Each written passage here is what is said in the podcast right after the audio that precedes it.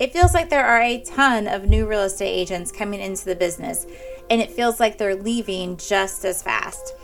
As a real estate agent working independently for almost 20 years, meaning I've never been on a team, I have a desire to show you how to be a successful independent agent, to work alone but not be alone, and to have all of the information that you need to be successful. So sit back, listen to the knowledge and tips I share with you each week. Hi everyone, today we are going to talk about fall decorations. Now, the date of this um, podcast is September 29th, so just kind of borderline of if you're putting out fall decorations or not.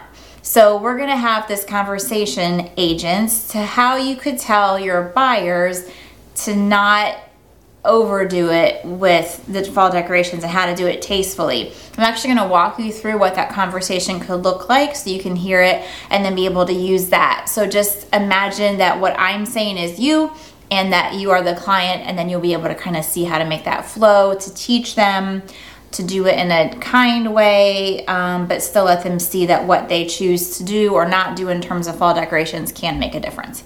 You ready? All right, let's go.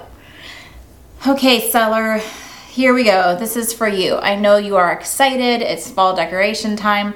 I love that too. I I do not like winter. I do not like the weather. I don't like the cold, but I do love fall. The changing leaves, um, the cooler temperature is pretty nice to have your windows up instead of the air conditioning on. And of course, my favorite time of year probably even more than Christmas is the initial setup of the fall decorations, the candles, the pumpkins, the colors, all the things that make fall. I love having in my house, especially the smell of the candles and the pumpkin and the spice and the apple.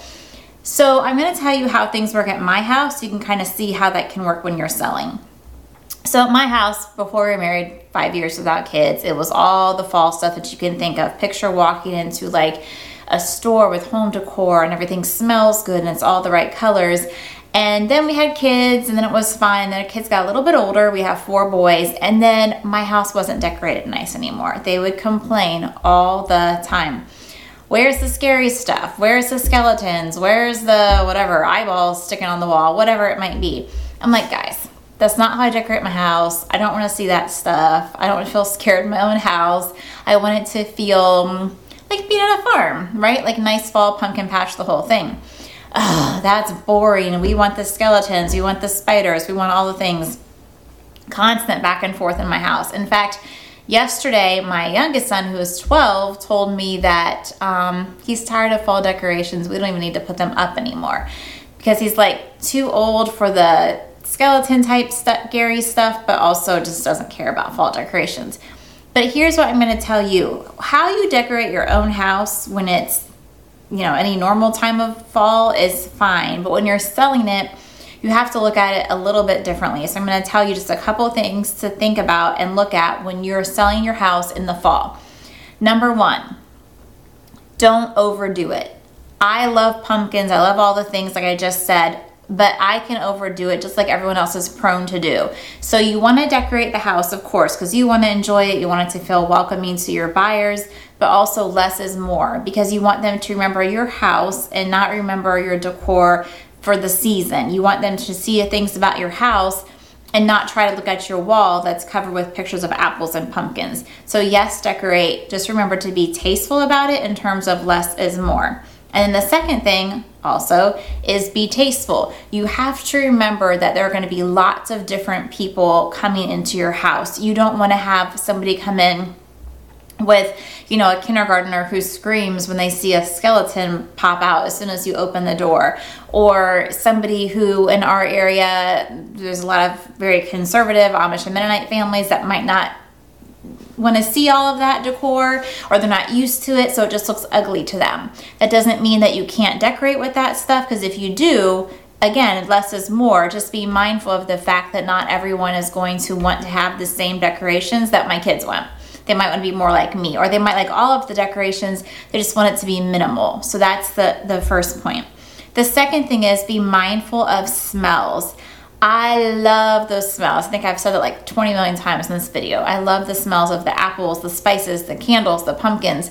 Some people either don't like those smells or have you know allergies that might make it strong you don't want them leaving your house sneezing because you had way too many candles potpourri whatever of the smells in your home even though let's be honest those smells are amazing um, i could have my house smell like that all year long so just remember that even though it smells good if you're selling your house that might be the year to maybe not have some of those smelly items out because it could, you know, be a distraction or an allergy or whatever to a buyer coming into your house. And the third thing is be careful of breakables. Now, I know not really so much at um, the fall, but at Christmas, my favorite decorations, the ones I'm always going to put out no matter what, are things that my kids made or bought us. So of course, when your kids are little, or now that we have a dog, I always put those on the bottom of the tree and the breakable and the not that sorry, I said that wrong. I put the breakables on the top of the tree and the non-breakables on the bottom. The things that are special to me from the kids at the top of the tree and, you know, one that I just bought for myself or whatever at the bottom. Well, the fall is kind of that same idea. If there is something special to you, you know, it's a dish that it has leaves on it or pumpkins or a fall color that was your grandmother's that you put out I would not put it out when you're selling your house, or at a bare minimum, put it up high enough that it's not going to be tempting for kids to touch it. Same with, you know, if it's um, a decoration that your son made, that maybe I know they have like the turkeys they make with their um, hands and they put those on the wall. I still like to hang those up. And um, those would be something very special to me, even though there's not a monetary cost to those. So if I'm selling my house, I'm going to choose not to put those out. Not because I don't want to enjoy seeing them for that season, but I want to make sure they're there for the next fall when I'm in the new house. So, those are some tips for fall decorations that will help you have your house decorated but still um, keep everything safe and not be a distraction to your buyers and help you to sell your house. So, that buyers is my tip for you today.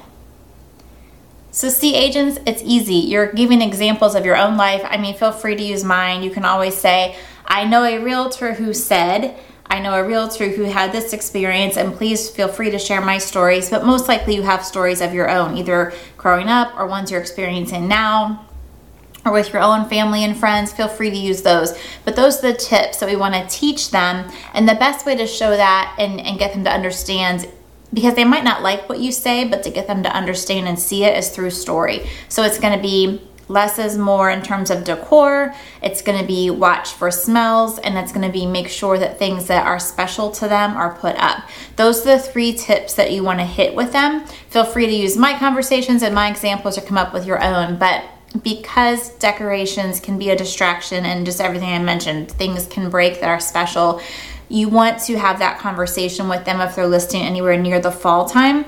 And because fall can come different times of year in different parts of the country, or because some people just really love the fall decorations. And I mean, I'll see it on Facebook like it's the first of September, and people are like, oh, I want to put my fall decorations out. I would have that conversation. If you know you're going to list a house anytime in September, or on September, October, November, I would have that conversation with them so they know before they put stuff out, hey, these are kind of how my this is what my suggestions would be um, if you're going to list your house right now. So I hope that helped you, and I hope you have a great day. Looking for more tips or someone to walk beside you? Follow us on Instagram, Facebook, send us a DM, or send us an email. All of the information is in the show notes. Thanks.